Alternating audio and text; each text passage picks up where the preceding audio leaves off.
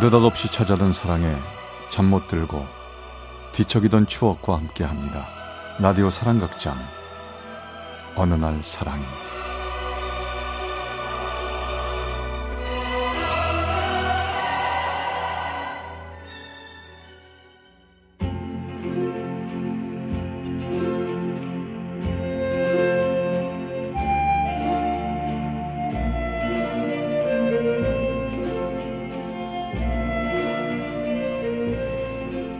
사랑의 체험수기 어느 날 사랑이 제 214화 22살의 사랑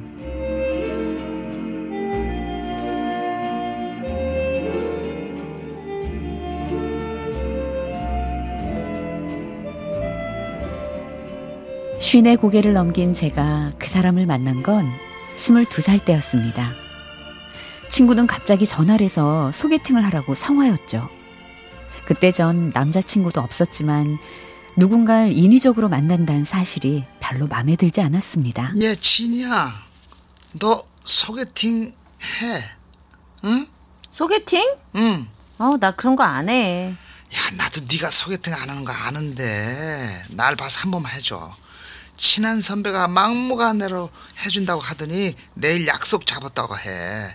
나 이번 주까지 회사에서 교육고 있어서 다른 곳에 와 있거든. 부탁할게. 내일 오후 문화 커피숍 1시야. 어? 끊는다 전화. 야, 야, 나 싫어. 야, 여보세요? 여보세요?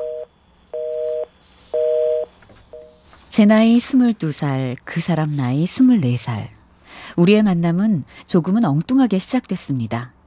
그 사람은 차를 마시면서 절 바라보며 미소를 지었죠. 소개팅 주변에서 많이 해주겠는데요. 인상이 참 좋으시네요. 아, 아직 소개팅 한 번도 해보지 않았어요. 아, 아, 저 솔직히 급하게 대타로 나와서 그쪽에 대해서 제가 아는 게 별로 없어요. 아, 전 문화대학교 졸업반입니다. 근데 그쪽도 대타예요? 저도 친구 소개팅 대타인데 진짜 이것도 인연인 것 같은데요.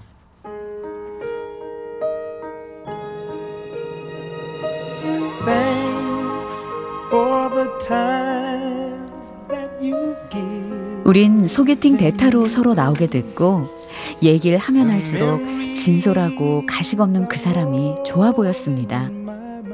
우린 커피숍을 나와 한참을 걸었는데요.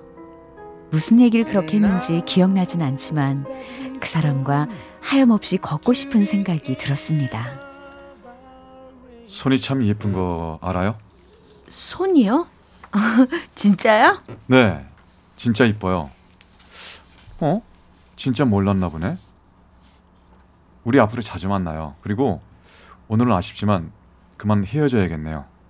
너무 늦지 않았어요? 아, 아니요. 지금 가면 돼요. 그 사람과 헤어져 돌아오는데 제 심장은 쿵쿵 뛰고만 있었습니다. 전 그 사람이 예쁘다고 한 제 손만 물끄러미 쳐다보고 있었죠. 그날 이후 전 마법에 걸린 것처럼 그 사람을 좋아하게 됐지만 자주 만나지 못했습니다. 전 직장 일로 바빴고 그 사람은 취업 준비를 해야 했기 때문이죠. 그 사람은 항상 만나고 헤어질 때마다 늦으면 한 정거장, 두 정거장 정도는 꼭 손잡고 걷다가 절 집에 데려다 줬습니다. 그 사람이 학생이라 비싼 음식을 사준다거나 큰 선물을 해준 건 없었지만 우린 항상 만나면 오랜 시간 얘기를 했고 달빛을 보며 함께 걸었습니다.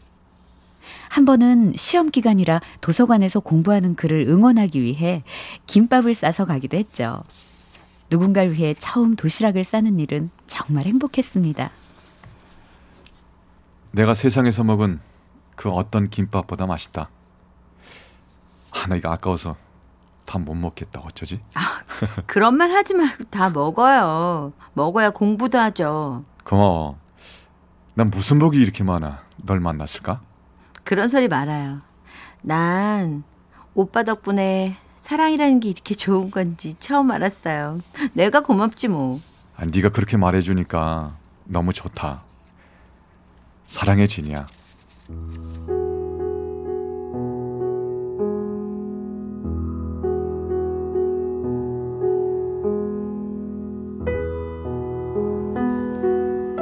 하루 하루하루가 소중했습니다.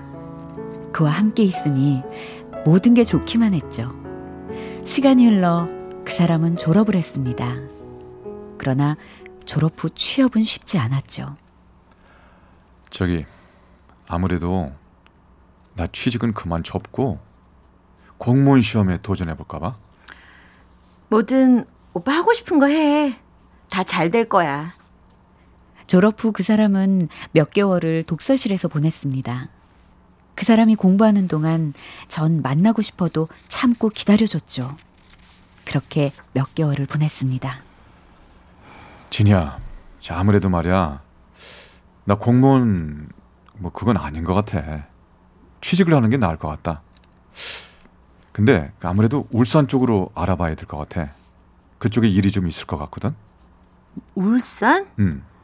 아니 난 부산에 있고 오빠 울산 간다고? 안 돼. 나 혼자 어떡하라고. 가끔 봐도 언제나 가까운 곳에 있어서 마음은 좋았었는데 갑자기 떠난다니 하늘이 무너져 내리는 것 같은 슬픔이 몰려왔습니다.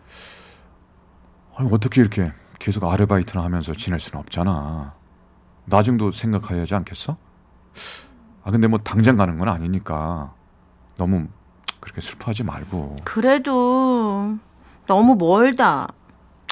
안 가면 좋겠는데. 저기 다른 방법 없을까? 아니, 나도 노력하고 있으니까 조금만 더 참아줘.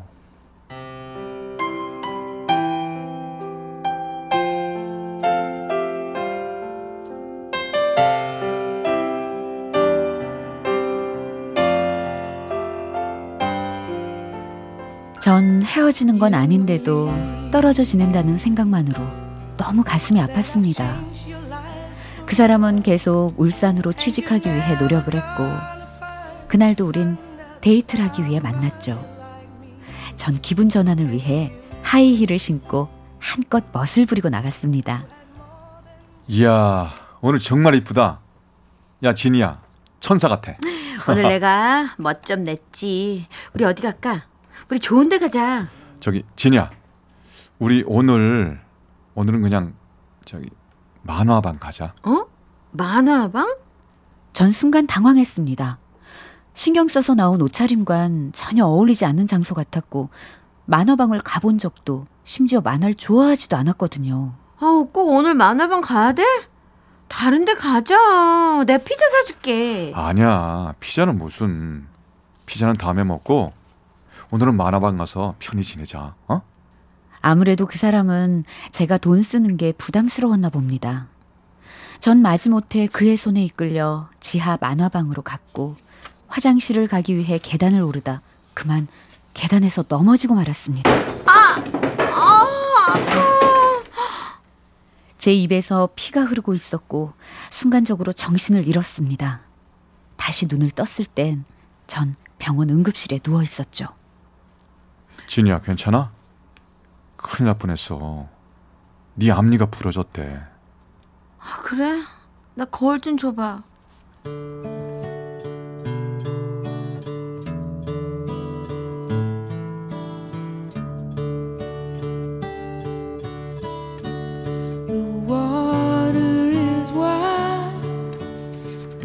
거울을 보니 앞에 치아가 부러지고 얼굴이 퉁퉁 붓고 모습이 정말 말이 아니었습니다.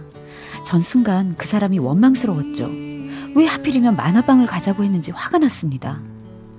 얼마 동안 전 치과를 다녔고 어느 정도 안정이 됐을 때 그에게 다시 전화를 걸었습니다. 오빠, 나 다 나았다. 걱정 많이 했지? 아니야 내가 괜히 만화방 가자고 해서 미안하다. 고생 많았지? 괜찮아. 우리 언제 만날까? 직장 알아보는 거 어떻게 됐어? 아직 알아보는 중이야. 뭐 지금은 잠시 부모님 가게 도와주고 있어. 저 주말에 괜찮으면 볼까? 아무 일도 없었던 것처럼 우리의 데이트는 계속됐습니다.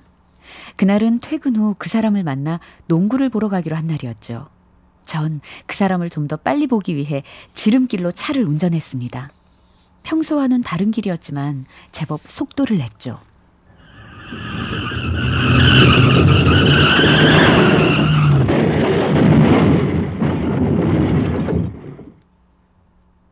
순간 정신이 몽롱했습니다. 죽는 것인가 싶은 생각도 들었죠. 누군가 제 차를 받았고 얼마 후 눈을 떠보니 몸은 무겁고 차는 앞 유리창이 깨져 있었습니다. 교통사고였습니다. 전 다시 정신을 잃고 말았죠. 눈 떠봐, 진이야. 괜찮니? 어? 아, 오빠. 어떻게 된 거야? 큰일 날 뻔했어. 이만한 길 정말 다행이야. 어머님도 오셨어. 내가 연락드렸어. 아우, 내가 얼마나 놀랬는지 아니? 진이야, 괜찮아? 엄마. 아, 아파. 아니, 자네는 도대체 어떤 사람이길래 우리 애를 맨날 이 지경으로 만드나? 지난번엔 이가 부러지고 이번엔 교통사고라니. 아이고, 도대체 뭔 악연이여? 엄마, 이 사람 아무 상관없는 일이야. 왜 상관이 없어, 이거 사? 만나러 가다가 서두르다가 그런 거 아니여? 아휴, 정말 속 터져 못 살겠다. 뭐 하나 변변한 게 있어야 말이지. 죄송합니다, 어머니. 엄마 왜 그래? 그만해.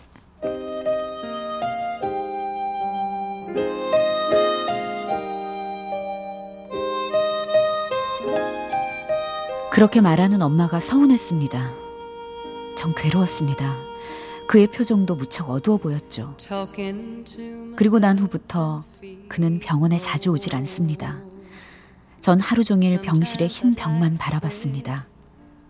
그리고 며칠이 지난 어느 날 밖에서 들리는 발자국 소리에 직감적으로 전 그 사람인 걸 알았죠. 오빠야? 어, 자니? 아니. 외로울 때면 이 인형 나 대신이라고 생각하고 옆에 두고 지내. 그 사람은 저에게 작은 인형을 주었습니다. 인형 이쁘다. 근데 오빠 요즘 왜 이렇게 자주 안 와? 앞쪽 침대는 매일 남자친구 와 있던데. 아, 저 이것저것 좀 알아보느라고 좀 바빴어. 그리고 아버지 가게 일이 생겨서 일 좀 보다가 다리를 좀 다쳤어. 그래서 오늘도 겨우 온 거야. 아, 왜 그렇게 생각 없이 일해? 몸 좀 사리면서 일해야지. 아, 너야말로 왜 그렇게 예민해? 우린 서로에게 투정을 하고 있었습니다. 그리고 그는 잠시 후 병원을 나가버렸죠. 오빠, 어디가? 가는 어, 거야? 어, 저 잘 지내고 건강해라. 그만 간다.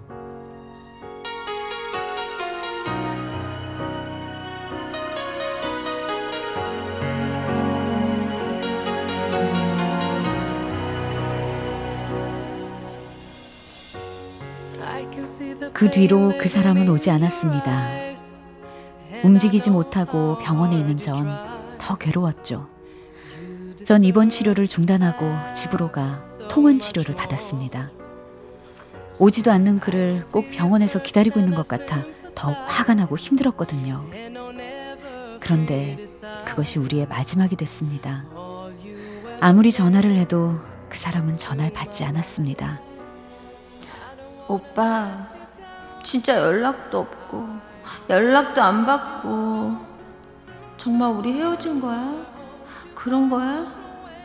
오빠, 우리 이렇게 끝나는 거야?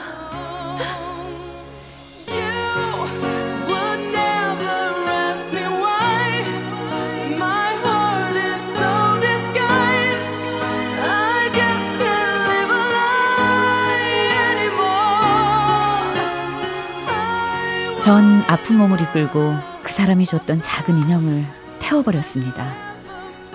연기 때문은 아닌 것 같은데 자꾸 눈물이 났습니다.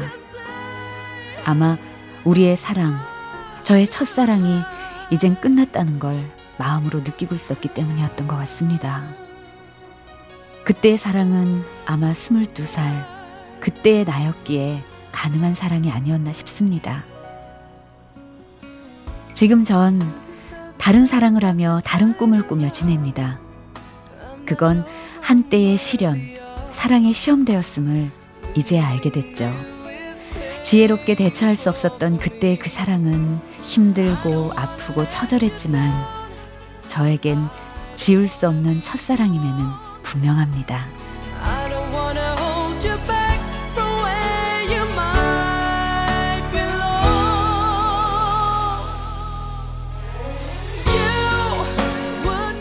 경남 창원시 의창구의 김진희 씨가 보내주신 어느 날 사랑이 214화 22살의 사랑편이었습니다.